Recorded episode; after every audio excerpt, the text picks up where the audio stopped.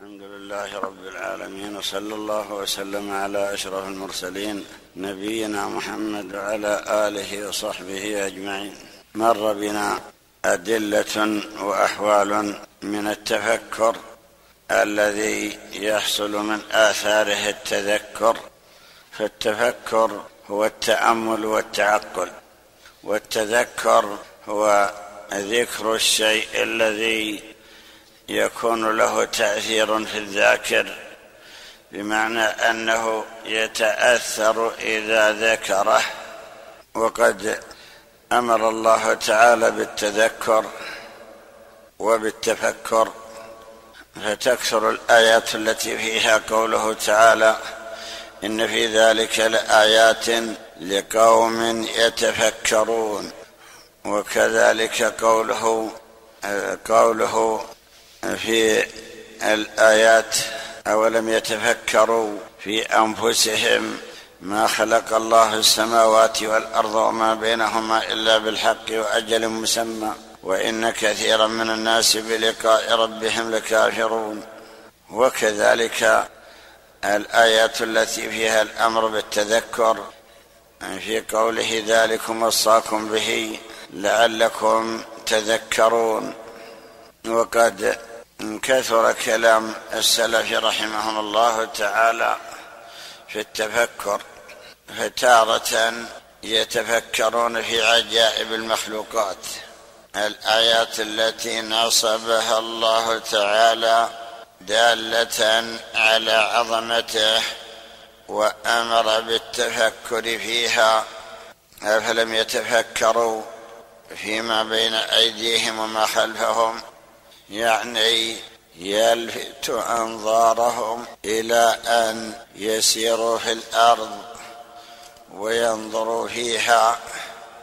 نظر عبرة ونظر عظة وذلك ينفع عند الإحساس بقسوة القلوب وعند الغفلة.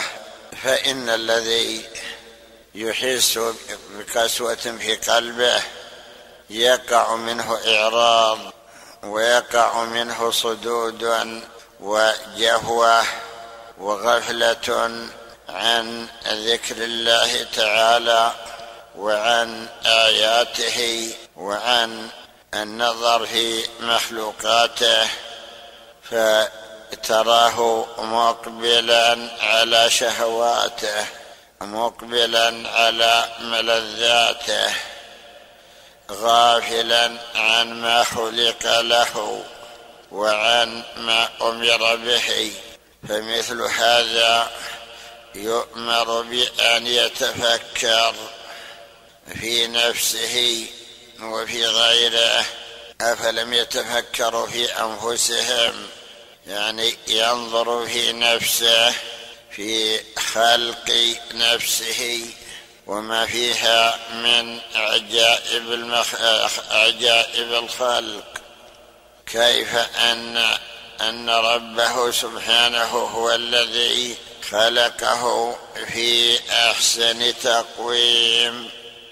قال تعالى ما غرك بربك الكريم الذي خلقك فسواك فعدلك في أي صورة ما شاء ركبك. فإذا تفكر في نفسه عرف قدرة من أوجده ومن كونه وخلقه عرف أنه الخالق العظيم. مر بنا فيما ذكره المؤلف أن في نفس الإنسان عجائب أن رأسه يخرج منه أربع عيون يخرج من رأسه أربع عيون. عين مالحة وعين حامضة وعين مر زعاق وعين عذب فرات. فذكر المؤلف رحمه الله أبو الشيخ الأصبهاني أنه إذا تفكر في هذا عرف عجائب الخلق. فالعين العذب هو الريق الذي في هذا الفم. من أين يأتي هذا الريق؟ وكيف أن الفم دائما وهو يسيل من بهذا اللعاب؟ ثم إنه حلو عذب وذلك لأنه في الفم ويمر باللسان الذي يعرف به طعم كل مطعوم. فلو كان هذا الريق مرا لما استقر في هذا الفم ولا تكدر عليه ما هو فيه من هذه المرارة المستمرة معه. فلذلك جعله الله عذبا حلوا وجعل فمه دائما دائما رطبا ولو يبس أحيانا لما استطاع أن يتكلم ولما استطاع أن يتنفس. بل هذه الرطوبة مستمرة معه. كيف تأتي تسخير من الله تعالى. كذلك العين الثانية التي تسيل من الأنف. طعمها حامض لا يستساغ وذلك لأن هذا فضلات تنصب من الرأس. هذا الرأس بما فيه من هذه الأدمغة وهذه وهذه الأجهزة لا بد أن يسيل منه سوائل. فجعل الله هذا المنفذ لها تخرج منه إذا شاء الله. إذا متى احتاجت إلى خروج وجدت هذا المخرج.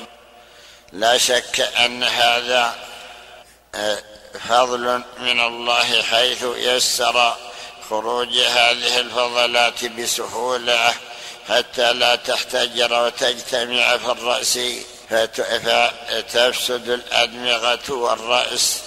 جعل الله تعالى لها مخرجا.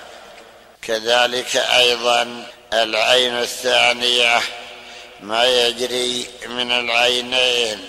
هذه العينان دائما رطبة لأنها جوهر لطيف جعل الله تعالى فيه هذا النور وهذا الشعاع الذي يدرك المبصرات.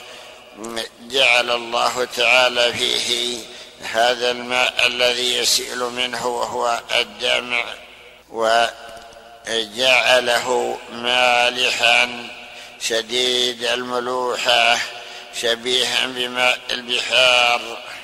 وذلك كما ذكر المؤلف أن هذه العين فيها أو ما حولها هذه الشحمة التي تمسكها. ولا شك أنها بحال بحاجة إلى ما يحفظ عليها جوهرها. فلا تفسد فذكر أن الله جعل ما يسيل منها جعله بهذه الحالة ملحا شديد الملوحة. قد ذكر العلماء والأطباء أن الحكمة في ملوحة البحر كثرة ما يموت فيه من الدواب. فإذا ماتت فيه هذه الدواب فإنها لا تتغير بل لا يتغير الماء ولا تتغير لا لا تخنز ولا يأتي فيها يظهر فيها نتن. ولو بقيت ما بقيت لأن ملوحة هذا الماء يمنعها من التعفن. فكذلك هذه الجوهرة التي هي العين بما فيها من هذه الشحمة ونحوها تحفظها هذه الملوحة وهذا الماء الحائل هذا الماء الذي هذا طعمه بهذه بهذا الطعم لا شك أن هذه الملوحة فيها فائدة. هكذا ذكر الأطباء وذكر المؤلف. كذلك أيضا العين الرابعة ما يخرج من الأذن. ذكر أنه يخرج منها هذا الشيء الذي هو مر زعاق لا يستساغ. وقالوا إن الحكمة كون الأذن دائما منفرجة. وهي عرضة أن تدخلها الدواب الصغيرة كالذر ونحوه فكانت هذه المادة تسدها وكانت بهذا الطعم المر بحيث أنها إذا طعمتها تموت فلا تبقى لأنها لو دخلت فيها لا تأذى الإنسان بدخولها في هذا الصماخ. وأما التأمل والتفكر في بقية أعضاء الإنسان فإنه يفوق العد ويفوق الحسبان. وقد أطال في ذلك الأطباء المتقدمون والمتأخرون. فالحاصل أن التفكر تارة يكون في المخلوقات كالتفكر في الإنسان. التفكر في نفسه وفيما خلق له وفي كيفية وعجائب خلقه. وكذلك أيضا التفكر في المخلوقات العلوية والسفليه وهذا بلا شك يكسب من تفكر ذكرى وعبرة وموعظة. ويحصل من آثار ذلك علم يستفيد منه وكذلك عمل يعمله يستعد به للنجاة من عذاب الله تعالى.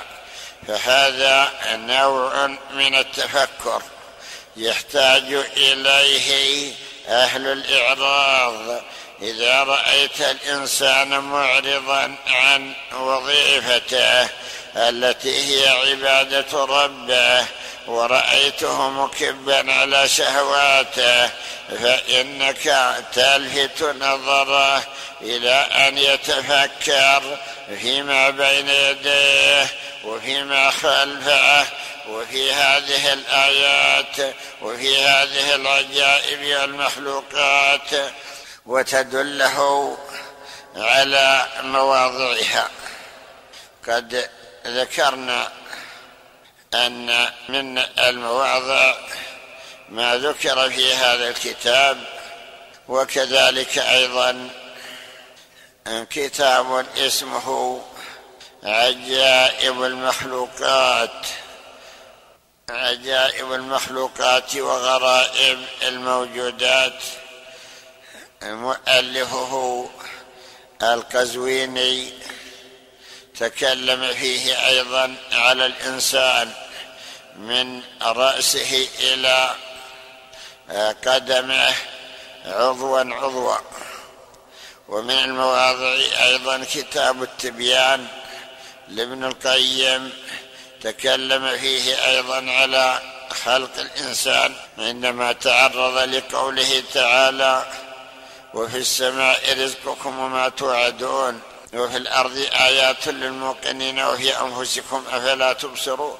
وفي أنفسكم فتكلم على عجائب الأرض ثم على عجائب خلق الإنسان. ومن المواضع أيضا كتابه الذي هو مفتاح دار السعادة. فقد أفاض فيه في التأمل والتفكر. وأتى بأعجب العجائب ولا شك أيضا أن المتأخرين لهم كتب في ذلك لأنهم قد اطلعوا على أشياء لم يطلع عليها الأولون بواسطة تشريح اعضاء الإنسان عضوا عضوا ومعرفة وظيفة كل عضو. ذكر بعض العلماء أنه اطلع على كتاب لبعض الأطباء الأطباء المعتبرين ألفه بعنوان الإنسان ذلك العالم المجهول. الإنسان ذلك العالم المجهول. فجعل الإنسان عالم. بما فيه من هذه العجائب.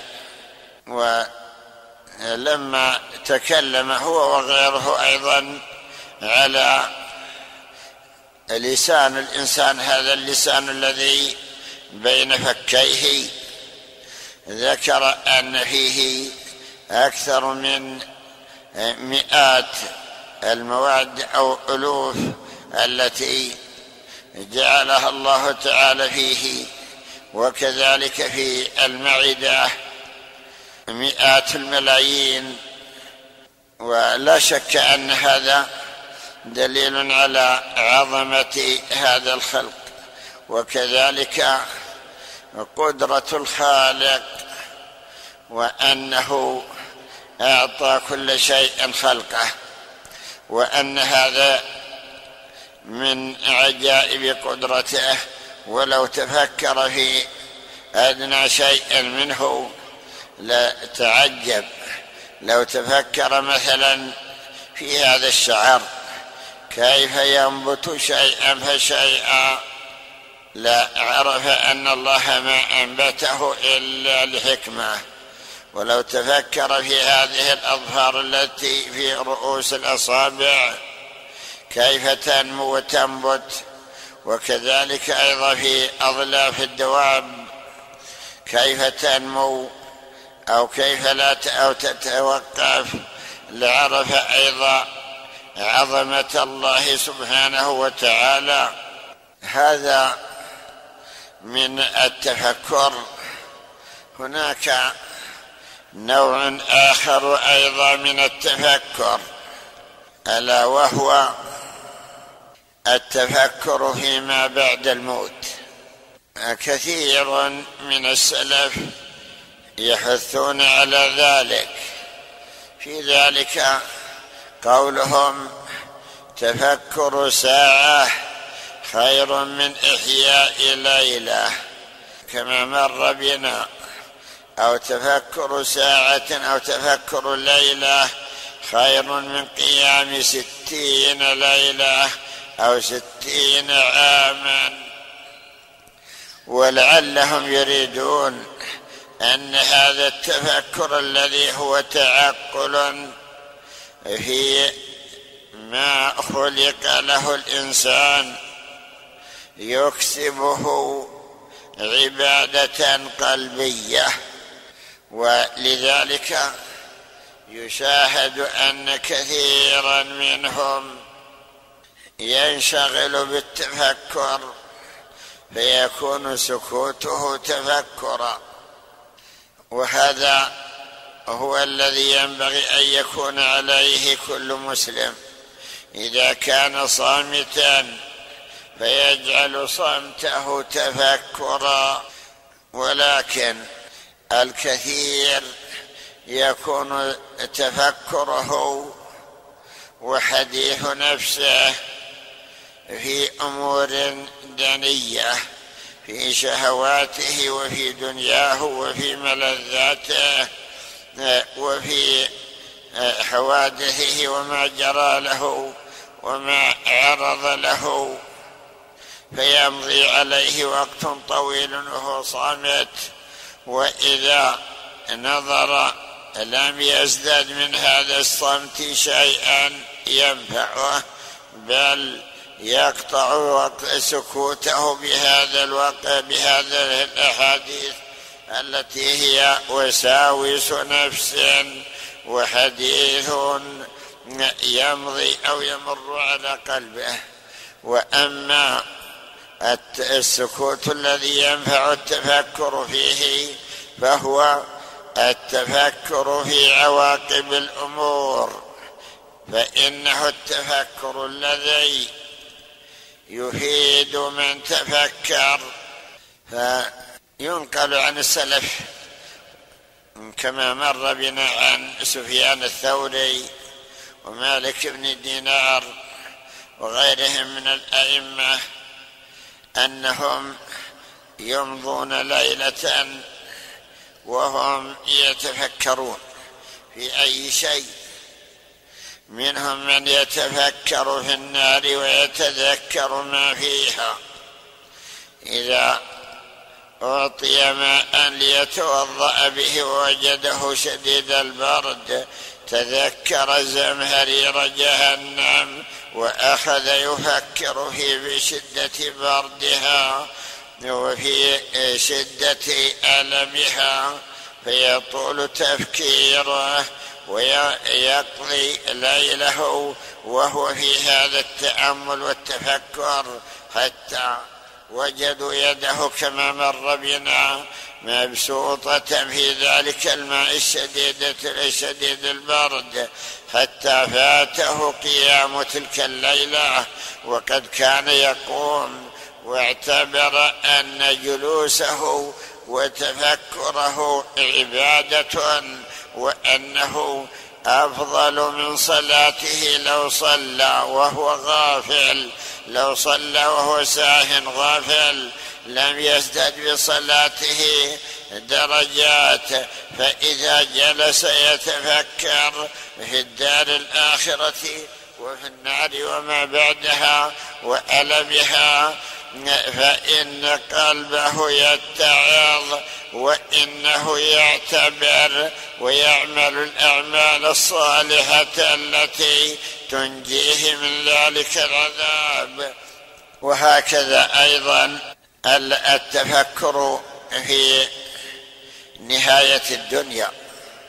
إما أن ينظر في من سلف من الأمم فيتفكر في أحوالهم كيف وأنهم ملكوا الدنيا وأنهم بطشوا وتجبروا وتكبروا وطالت أعمار بعضهم حتى ذكر أن أحد ملوك الدنيا عمر أربعمائة سنة ثم انقضت وكأنه لم يملك ولا ساعة وروي أيضا أنه عذب بقدر ما ملك وكان يضرب رأسه لما أن دخلت بعوضة في خياشيمه فلم يستطع إخراجها فكان يعز عليه أو يطلب من يضرب رأسه حتى يخف عنه الألم.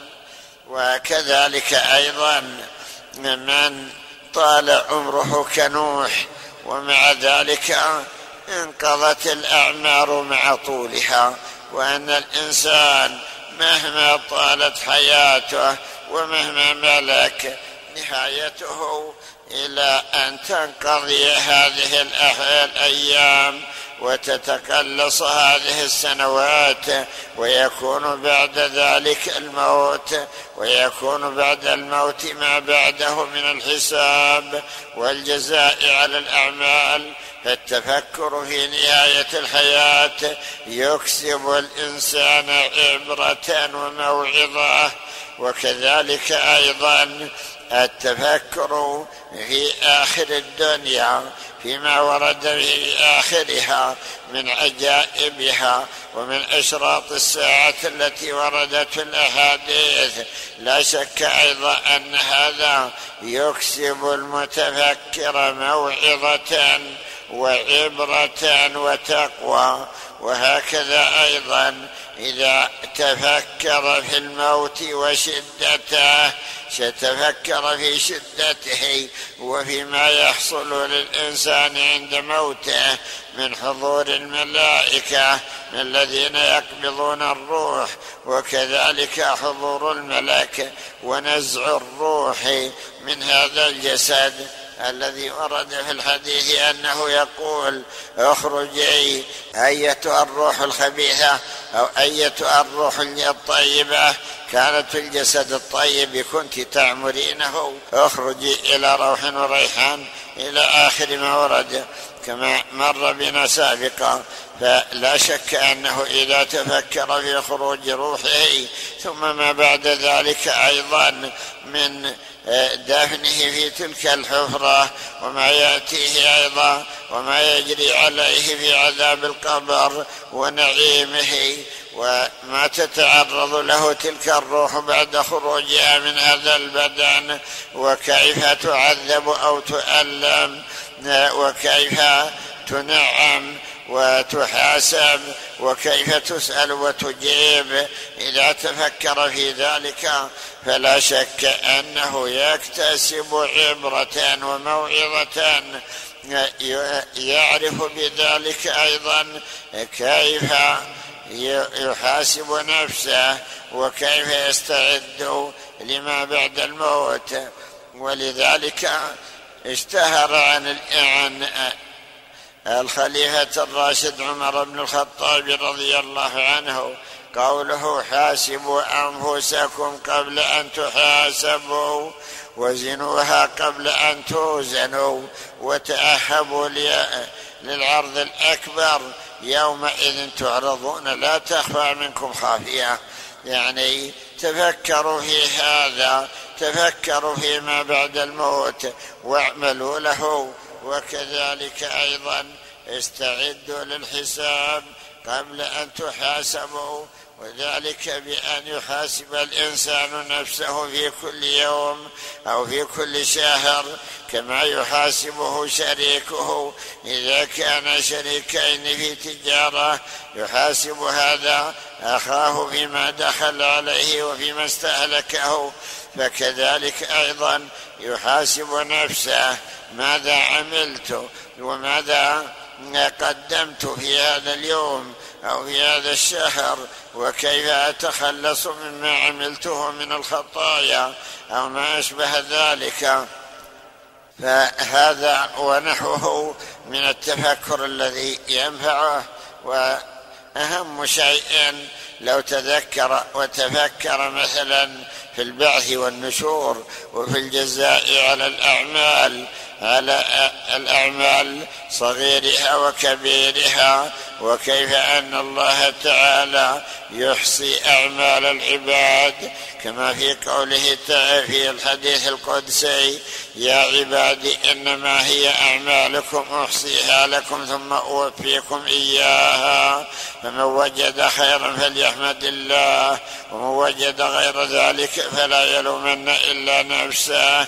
يتفكر أيضا في هذا الجزاء ويتفكر في أن صحف الأعمال تحتوي على الصغيرة والكبيرة حتى يقولوا يا ويلتنا ما لهذا الكتاب لا يغادر صغيرة ولا كبيرة إلا أحصاها ووجدوا ما عملوا حاضرا وحتى أن الله تعالى أحصى عليهم مثاقيل الذر بقوله تعالى وإن كان مثقال حبة من خردل أتينا بها وكفى بنا حاسبين كما ذكر أن اعرابيا وفد إلى النبي صلى الله عليه وسلم فلما سمع قوله تعالى فمن يعمل مثقال ذرة خيرا يره ومن يعمل مثقال ذرة شرا يره.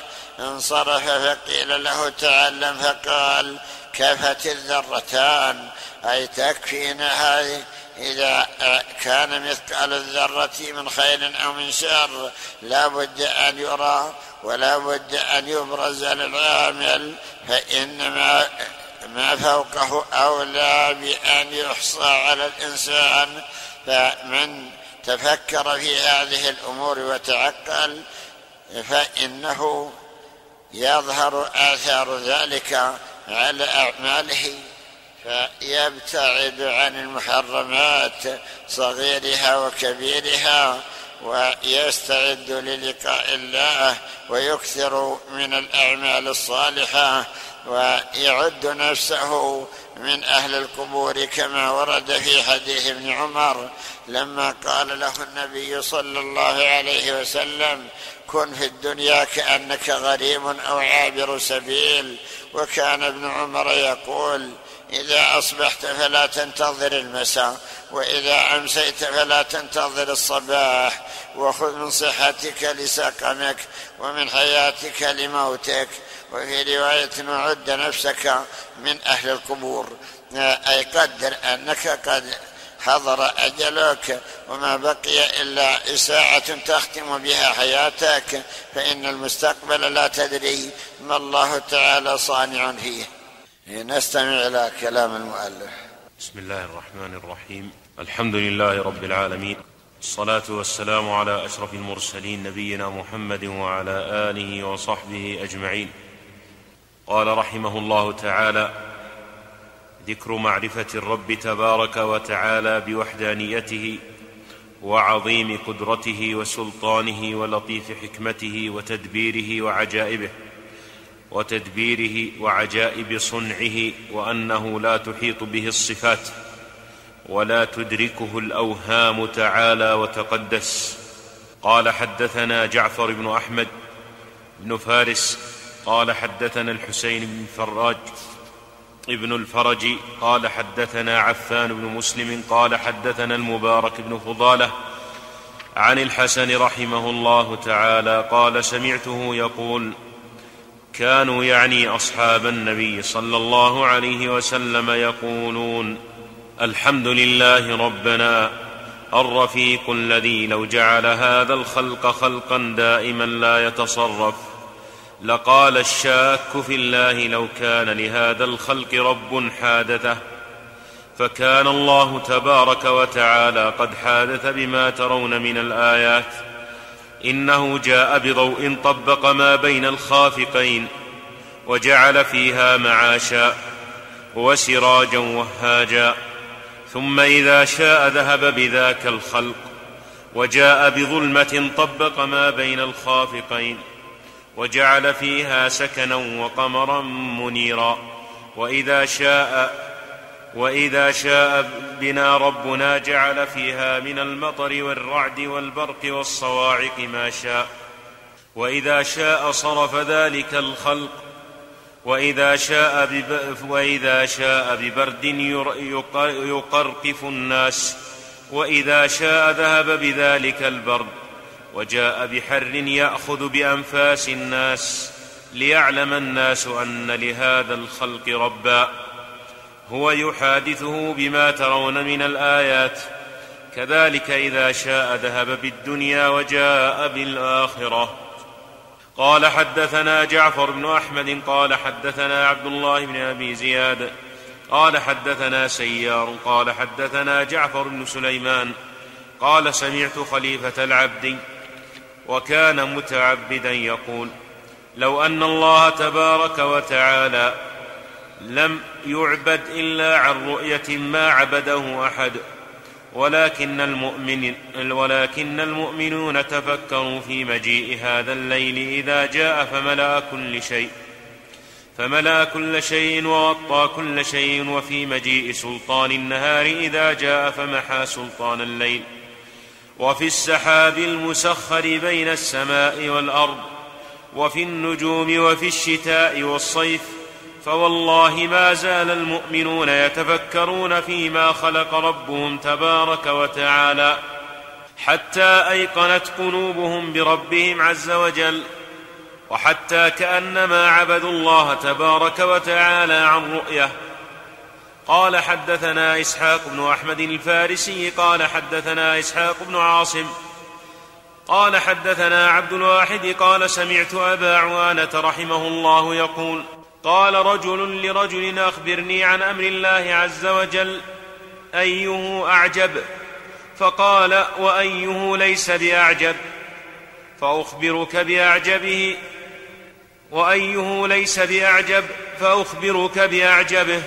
قال حدثنا إسحاق بن أبي حسان الأنماطي قال حدثنا أبو بكر بن أبي شيبة قال حدثنا علي بن الجعد قال أخبرنا علي بن علي عن قتادة رحمه الله تعالى في قوله عز وجل ومن كان في هذه أعمى فهو في الآخرة أعمى قال من عمي عما يرى من الشمس والقمر والليل والنهار وما يرى من الآيات ولم يصدق بها فهو عما غاب عنه فهو عما غاب عنه من آيات الله أعمى وأضل سبيلا قال حدثنا إسحاق بن إبراهيم قال حدثنا أحمد بن أبي الحواري قال حدثنا أحمد بن الهرماس أبو علي الحنفي قال حدثنا إبراهيم العكاشي قال سمعت إبراهيم بن آدهم قال سمعت إبراهيم بن آدهم رحمه الله يحدث الأوزاعي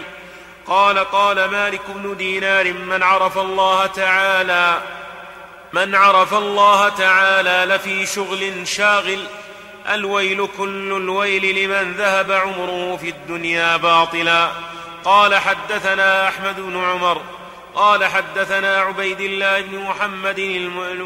بن محمد المكتب قال حدثني محمد بن صالح التميمي قال كان بعض العلماء إذا تلا وفي الأرض آيات للموقنين قال أشهد أن السماوات والأرض أن السماوات والأرض وما فيها آيات تدل عليك وتشهد لك بما وصفت به هيبتك وكل يؤدي وكل يؤدي عليك الحج يؤدي عليك الحجة ويقر لك بالألوهية موسوما بآثار قدرتك ومعالم تدبيرك الذي تجليت به لخلقك فوسمت القلوب من معرفتك ما آنسها من وحشة الفكر وكفاها وكفاها رحم الاحتجاج فهي على اعترافها بك شاهدة أنك لا تحيط بك الصفات ولا تدركك الأوهام وأن حظ المتفكر فيك الاعتراف بك والتوحيد لك. قال حدثنا محمد بن جعفر بن الهيثم قال حدثنا سلمة قال حدثنا عبد الرزاق قال حدثنا معمر عن قتادة رحمه الله في قوله عز وجل ومن كان في هذه أعمى فهو في الآخرة أعمى قال في الدنيا فيما أراه الله عز وجل من آياته من خلق السماوات والأرض والجبال والنجوم فهو في الآخرة الغائبة التي لم يراها أعمى وأضل سبيلا قال حدثنا الوليد قال حدثنا أبو سعيد الكسائي قال حدثنا من جاب أخبرنا بشر بن عمار بن عمارة عن أبي وروق عن الضحاك عن ابن عباس رضي الله عنهما ثم قال ومن كان في هذه أعمى؟ يقول من كان في الدنيا أعمى؟ عما يرى من قدرته من خلق السماء والأرض والجبال والبحار والناس والدواب وأشباه ذلك فهو عما وصفت له في الآخرة ولم يرى أعمى وأضل سبيلا. يقول وأبعد حجة. قال أخبرنا أبو يعلى قال حدثنا العباس النرسي قال حدثنا يزيد عن سعيد عن قتادة رضي الله عنه قال هل يستوي الأعمى والبصير أفلا تتفكرون والأعمى الكافر الذي عمي عن حق الله عز وجل وأمره ونعمه عليه والبصير العبد المؤمن الذي أبصر بصرا نافعا ووحده وعمل بطاعة ربه عز وجل وانتفع بما أتى بما أتاه من الله عز وجل. وفي كتابي عن موسى بن عيسى النيلي عن أحمد بن أبي الحواري رحمه الله قال التقى التقى حكيمان من الحكماء فقال أحدهما لصاحبه بما عرفت ربك؟ قال بفسخ العزم ومنع الهم لما عزمت فأزالني فأزالني القدر وهممت فحال بيني وبين همي فعلمت أن المستولي على قلبي غيري قال فبما عرفت الشكر؟ قال بكشف البلوى لما رأيته مصروفا عني موجودا في غيري شكرته على ذلك.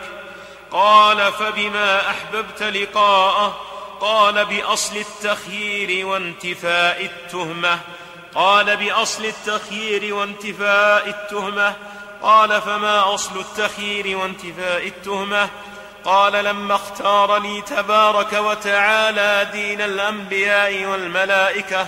أحسنت به الظن ونفيت عنه التهمة وعلمت أن الذي اختاره لي هذا لا يسيء إلي فأحببت لقاءه.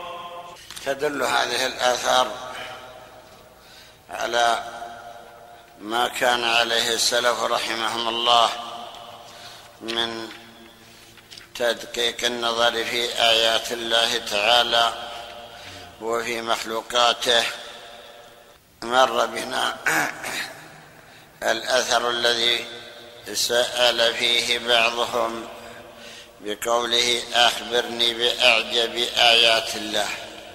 فرد عليه بقوله وأي آية ليست بأعجب؟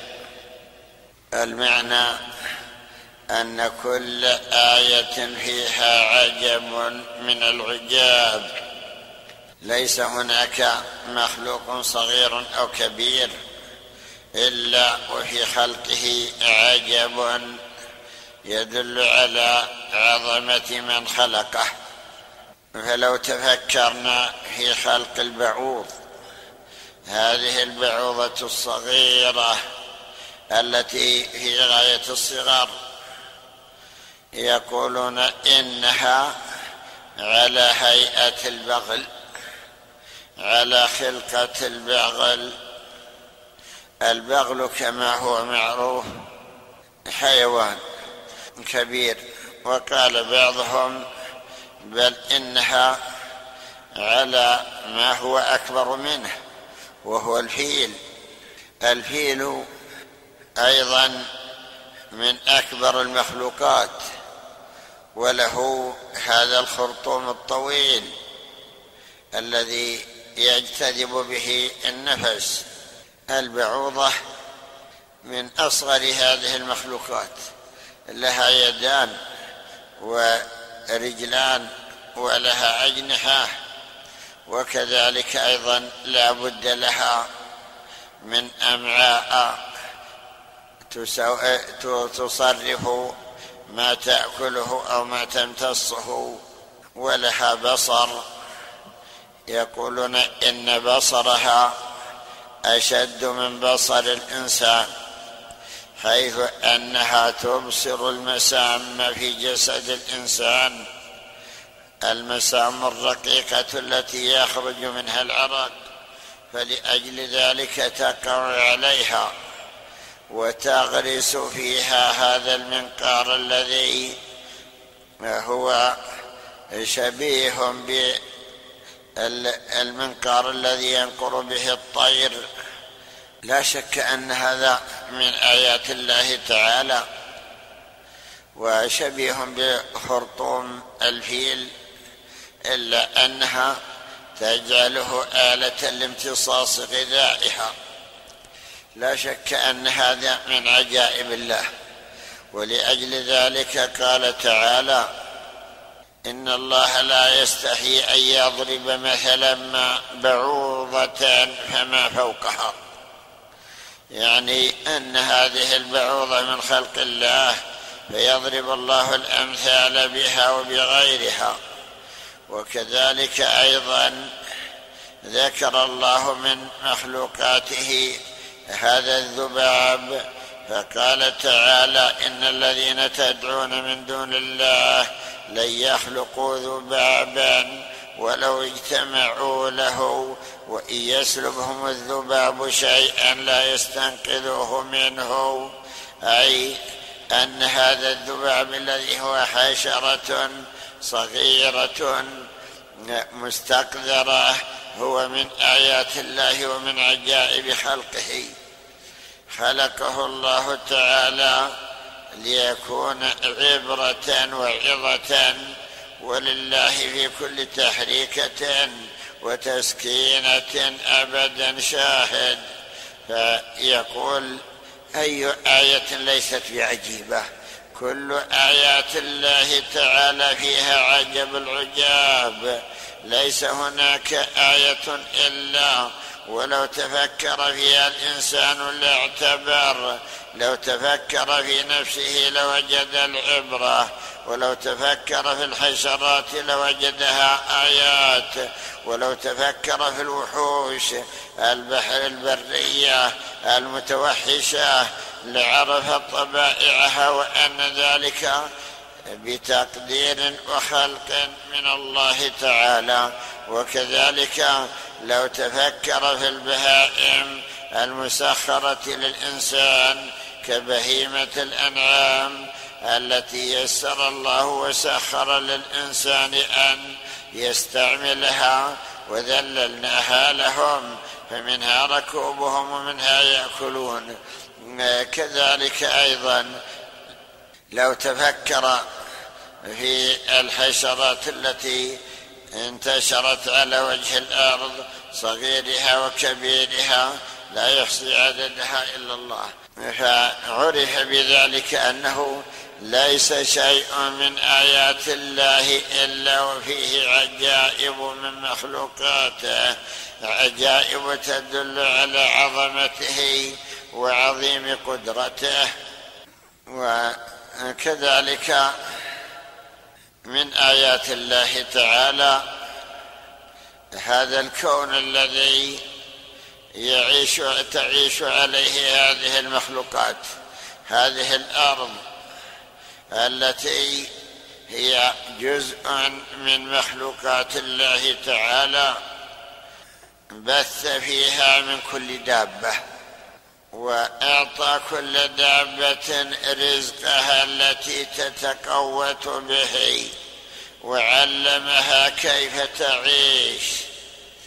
الطيور تعرف قوتها ورزقها والوحوش كذلك والسباع كذلك والهوام والحشرات والبهائم وما أشبه ذلك لا شك أن هذه كلها آيات تدل على عظمة قدرة من أوجدها.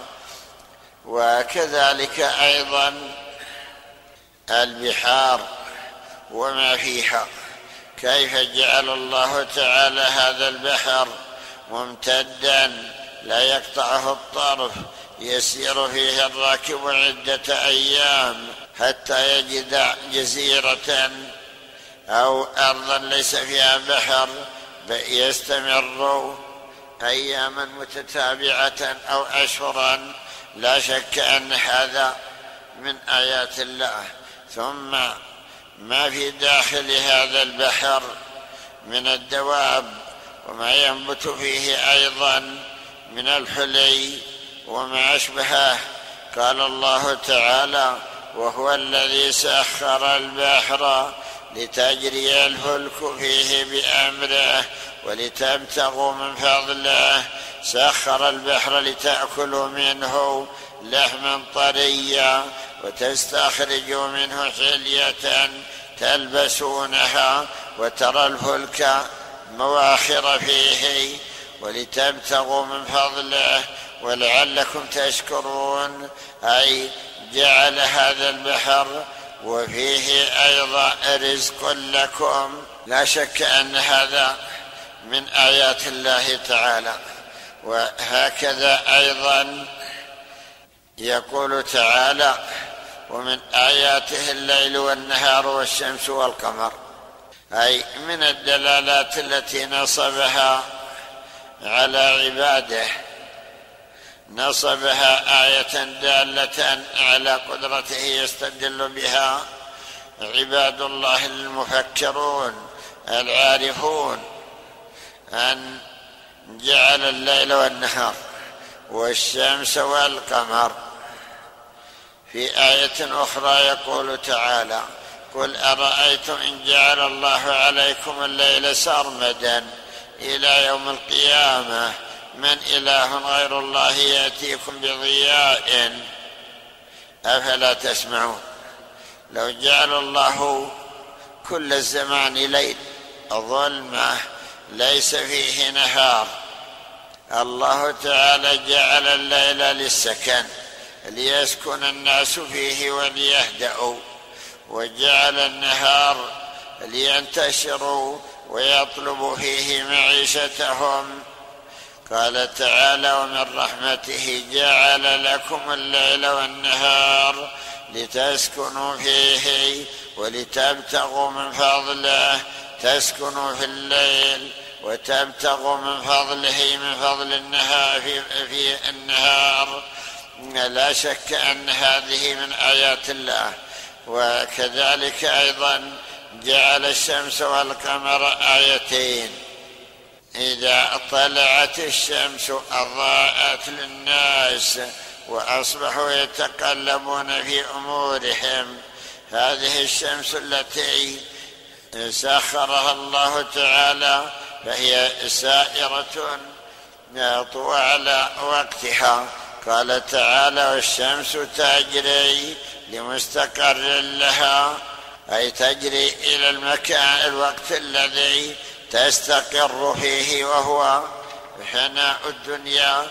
قال تعالى إذا الشمس كورت أي إذا كان في يوم القيامة كورت هذه الشمس.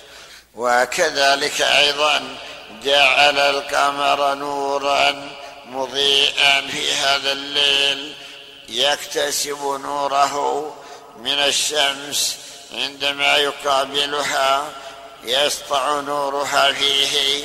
فيكتسبه كما تكتسب الزجاجة نورا إذا قابلت السراج ونحوه فجعل الله هذا القمر نورا والشمس جعل الشمس سراجا والقمر نورا. وقدره منازل أي جعل له منازل ينزل في كل ليلة منزلة. حتى يتم الشهر ليعرف بذلك مقادير الحساب. قال تعالى وجعلنا الشمس والقمر آيتين وقد فمحونا آية الليل وجعلنا آية النهار مبصرة لتبتغوا فضلا من ربكم ولتعلموا ولتعلموا عدد السنين والحساب. فيعرف اليوم والاسبوع بالشمس ويعرف الشهر والسنة بالقمر. ولو جعلهما سائر واقفين لما حصلت معرفة الأيام ومقاديرها وكذلك الأشهر والسنين. فلله تعالى حكمة عظيمة في ذلك. وهكذا يتفكر كل عاقل. فأما من صرف قلبه عن التفكر فإنه بمنزلة الاعمى كما سمعنا في قوله تعالى ومن كان في هذه اعمى فهو في الآخرة أعمى وأضل سبيلا. ليس المراد طمس العينين بحيث لا يبصر شيئا. ولكن المراد بالأعمى عمى البصيرة وهو الذي لا يتفكر ولا يتعقل ولا ينظر فيما خلق له ولا يتأمل فيما بين يديه ولا فيما خلفه. فكأنه مسلوب البصر بل قد يكون الأعمى الذي لا يبصر خيرا منه وذلك لأن من سلب البصر ولكن رزق بصيرة فإنه ينفعه عقله وتنفعه بصيرته فيتفكر ويتعقل ويتدبر ولو كان لا يرى شيئا مما حوله. فالبصيرة التي هي نور في القلب يقذفه الله تعالى في البصائر هو الذي يحصل بهذا النور التعقل في آيات الله تعالى والبصيرة في أمره. فيقال إن العمى عمى البصيرة. من كان في هذه أعمى فهو في الآخرة أعمى. واضل سبيلا. وقد فسر الإمام أحمد قول الله تعالى ونحشره يوم القيامة أعمى. قال رب لم حشرتني أعمى وقد كنت بصيرا. فقال إن العمى ها هنا عمى البصيرة. يعني أعمى عن حجته. وذلك لأنه في الدنيا كأنه أعمى حيث لم ينتفع بعينيه لم ينظر فيها بها نظر عبرة ولم يتفكر فيما بين يديه وما خلفه ولم يتأمل في الآيات ولم يكن من أهل التفكر الذين يعتبرون بالآيات. يقول الله تعالى إن في ذلك لآيات للمتوسمين وإنها لبسبيل مقيم. إن في ذلك لآية للمؤمنين. فسر المتوسمون بأنهم المتأملون والمتعقلون الذين يعرفون سمة كل شيء. كل شيء عليه سمة يعني وسما لا يظهر هذا الوسم وهذه السمة إلا لأهل العقول الذين يتأملون ويتفكرون. فأما من لم يتفكر فإنه بمنزلة من حرم هذه الحواس. ولهذا يقول الله تعالى عن بعض الأمم الذين أهلكهم قال وجعلنا لهم سمعا وابصارا وأفئدة فما أغنى عنهم سمعهم ولا أبصارهم ولا أفئدتهم من شيء. إذ كانوا يجحدون بآيات الله وحاق بهم ما كانوا به يستهزئون. لهم سمع وأبصار وأفئدة ولكن ما نفعتهم هذه الجوارح حيث أنهم لم يستعملوها في طاعة الله ولم يتفكروا بها في آيات الله. فإذا رأيت الذي ينتبه لما بين يديه ولما خلفه من الآيات الكونية وعجائب المخلوقات عرفت أنه من المتوسمين. وأما إذا رأيت المعرض عن هذه الآيات والمشتغل بالشهوات فإنك تعرف أنه من أهل العمى عمى البصيرة فإنها لا تعمى الأبصار ولكن تعمى القلوب التي في الصدور. والله أعلم.